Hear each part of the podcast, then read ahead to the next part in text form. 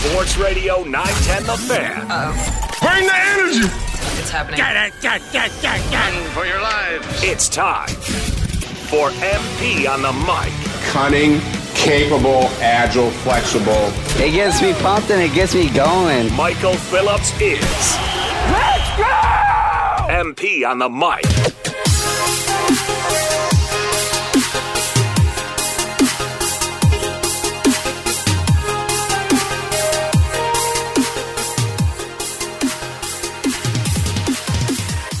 What's up, Richmond? 10 o'clock Monday morning. Even I am not as much of an optimist as John Allen. This is the Sunshine and Rainbow show. I think everybody knows that. And I wrote yesterday in my in my Commanders post game recap that I think they still have a decent chance to make the playoffs. But even I, I'm not going as hard as John Allen just went on the Junkies, man. Is I think Sam Howell will be our quarterback for the next five to ten years. All right, buddy, let's go. Infuse a little positivity into this situation. It's a Misery Monday. The phone lines are yours 833 804 0910. We'll get to college football, of course, as well. We'll uh, devote a chunk of time to that in the 11 o'clock hour with UVA taking Miami to overtime down there in Coral Gables. It's not nothing, but it's something. Uh, certainly a better result uh, than the Commanders playing the Eagles close because that's a talent mismatch down there. UVA taking advantage of uh, little momentum coming off the UNC win. Maybe time to rethink what we know about UVA football. Very impressive in terms of what they've put together over the last month or so. We'll talk about them, of course. JMU, the Dukes, keep on rolling. That defense is so good down there as they advance to a cool 8 0 with a little home state win over Old Dominion. The defense showed up down the stretch. We'd kind of been waiting for that game from Jordan McCloud. He'd been looking really good the last couple weeks, and uh, he he was not at his best on Saturday night. But boy, that defense was when they needed it. Dukes shut down the Monarchs eight and zero. Now you know Curt Cignetti would would not allow me saying this, but now slide into a little easier portion of the schedule before that big finish against App State and Coastal Carolina. And we rewind all the way back to uh, VCU basketball, a little VCU basketball exhibition over the weekend. They handled their business against Mars Hill, 110 to 50. The final score there. Lots of takeaways from that. We'll dive into that. Our guy Awad was there. Want to ask him about that during our crosstalk time at 11:45. I think the first number that jumps out to you from that VCU basketball box score only eight guys. Only eight guys playing basketball in that exhibition game. Max Shulga was out. Uh, team chalked it up to back spasms. And of course, Sean Bairstow is out for the next six to eight weeks. Eight on the court. Eight guys will be a part of this year's team out of the gate. If you get Shulga back, you're back to nine. But this is going to be a VCU season unlike any other. But this is a really fun offense. They play some teams early in the year, some games where I think they'll be able to showcase that. I think people are going to have a ton of fun watching Ryan Odom basketball down there at the Siegel Center. We are super proud, of course, to be your home for the Rams this year at 910 The Fan. And uh, it's, it's going to be a fantastic season down there on Broad Street. A ton of fun with uh, you know, Odom making the most of that lineup. He certainly got – Got good minutes out, all of them in the exhibition game. I'll be curious to get Awad's thoughts on that. Not only that, we had a great high school uh, football game on the fan Saturday at 1 o'clock. If you caught that with Gary Hess, Coach Kriz on the call, Highland Springs with a late touchdown to knock off Varina's upset bid in the East End throwdown. That's always a fun game every year. Varina made it a super fun game this year, taking the lead, hanging on a freshman quarterback for the Blue Devils. But Highland Springs and their experience and their grittiness wins out. So we'll go around the NFL as well. That'll be at 1045. You can look forward to that because Taylor Heinicke's back. Taylor Heinicke suited up for the Falcons and uh, played some football on what was a miserable Sunday for quarterbacks across the NFL. A lot of uh, lot of updates coming today, and, and a lot of expected negative updates coming today. Uh, our guy Tyrod Taylor up in New York was hospitalized, rib injury. Kirk Cousins looks like all all but almost certainly tore his Achilles. Uh, he's got a long road ahead of him. A bad day for NFL quarterbacks in Week Nine, and man, that that extends to uh, that Commanders Eagles game as well.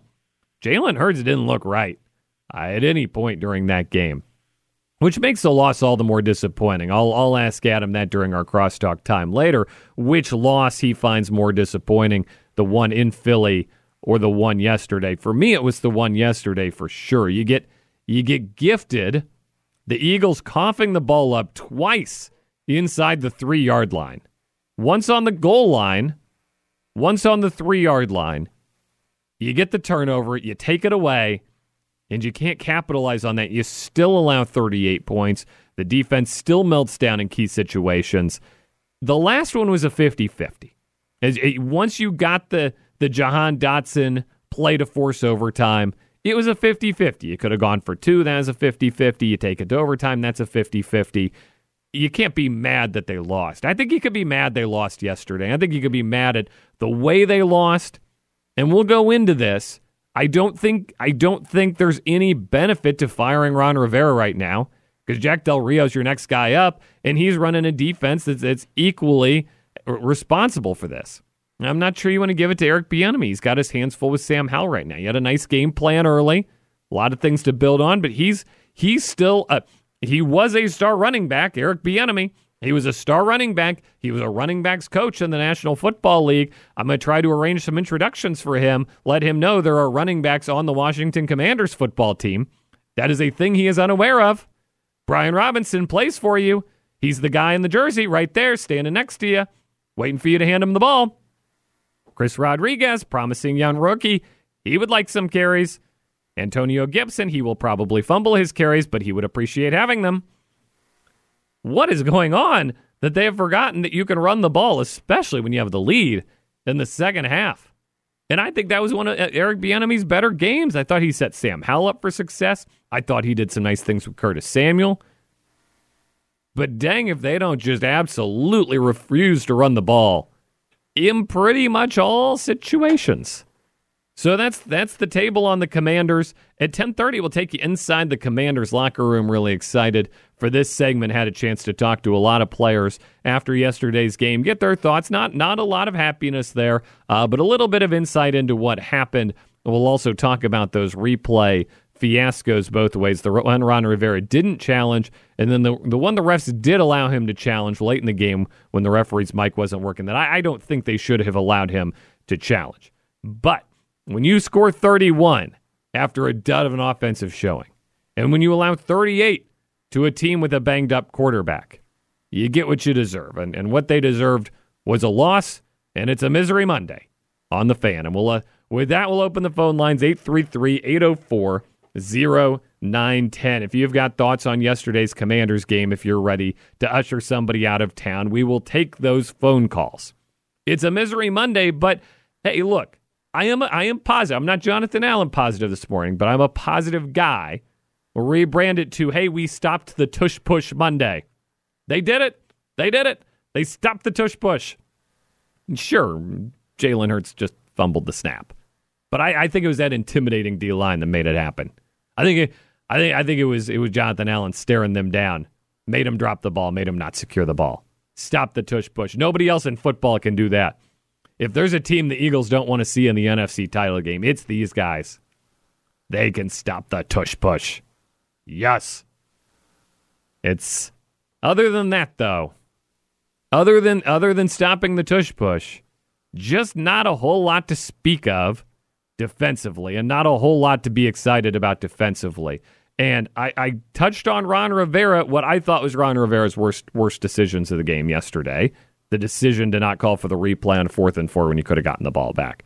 But let's go to Jack Del Rio's worst decision of the day yesterday. Emmanuel Forbes is a rookie cornerback who, by all accounts, got got fried when he was burned by AJ Brown in Philadelphia during the last meeting of these two teams.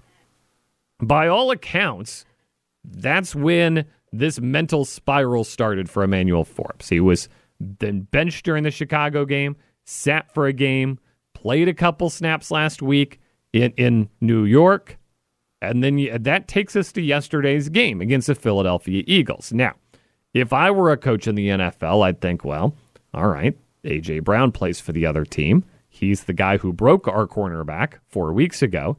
Maybe we should lay low here. Maybe we should have him defend other receivers or play other parts of the field or, you know, hang out a week. We'll catch you next week in New England. You can probably get an interception off of Mac Jones. Instead, they run him out there multiple times to defend A.J. Brown. What in the world are they thinking? And, and you could just see Jalen Hurts' thought process at the line. He like almost does the double take. All right, I've got hey, got St. Juste over there, Fuller, got got Cam Curl. I, wait a second, that's the guy we scored all the touchdowns on last time, and he's right back where he was last time. What are we thinking? Ooh, that was a head scratcher. What in what world is it a good idea to have your rookie cornerback who has had his confidence shredded by A.J. Brown, a very good receiver, by the way. None of this is to, diminish, A.J. Brown in any way. He might be the best receiver in football. This is to diminish Jack Del Rio, defensive coordinator, who decided a good idea would be to throw Emmanuel Forbes right back in against A.J. Brown after sitting him essentially for three straight weeks for getting burned by A.J. Brown.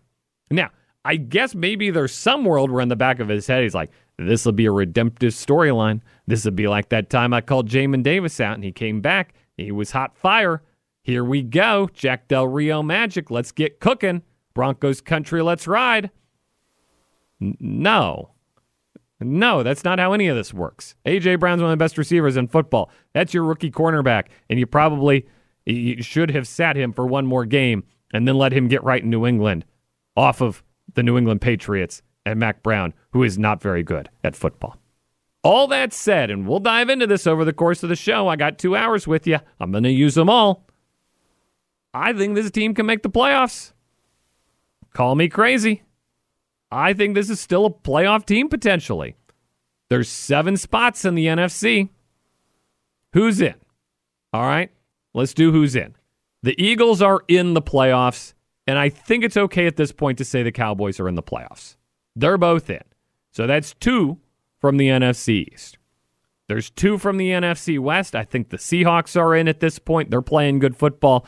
Uh, I think the Niners will get right and they'll be in, notwithstanding whatever Brock Purdy's going through right now. That's too good of a football team to not bounce back from this three game losing skid. You got your winner in the NFC North. That'll be the Lions. And you got whoever wins the NFC South. One of them will win. Those are the rules the Falcons, the Saints, or the Buccaneers. They're essentially in a three-way tie. The Bucks uh, Bucks are, have played one fewer game than the Falcons and Saints, who are both 500. One of those teams will get to make the playoffs. That's six. That's six spots in the playoffs. They allow seven teams in. So who's your competition for that spot? The Rams, three and five right now, just got it handed to them by the Cowboys, rebuilding here. The Vikings, four and four. Kirk Cousins out. Justin Jefferson out. The the Bucks, I, I guess. Baker Mayfield. The Giants, I I don't. No, no, not the Giants.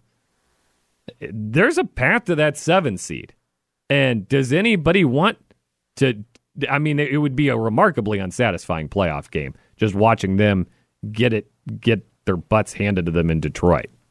But I, I think we're still rolling down that path, and I think until the players concede on the season, you're just rolling. It's it's sunk cost at this point. Ron Rivera is not good enough to get you where you want to go. Jack Del Rio is not good enough to get you where you want to go. But there's no benefit in replacing midseason. There's no no logical choice. Bieniemy's got to keep working with the offense. It's not where it needs to be. You, you can't throw more things on his plate. Much more of that as we go on. When we come back, I had the privilege of joining 910 The Fans post game show, The Gut Check, yesterday. We'll play back a clip from that. We'll keep rolling on a Misery Monday slash a We Stop the Tush Push Monday. Depends if your glass is half empty or half full this morning. Either way, we're glad you're sharing it with us. This is MP on the mic. We're off and running. You're listening to 910 The Fan, now at 1051 FM.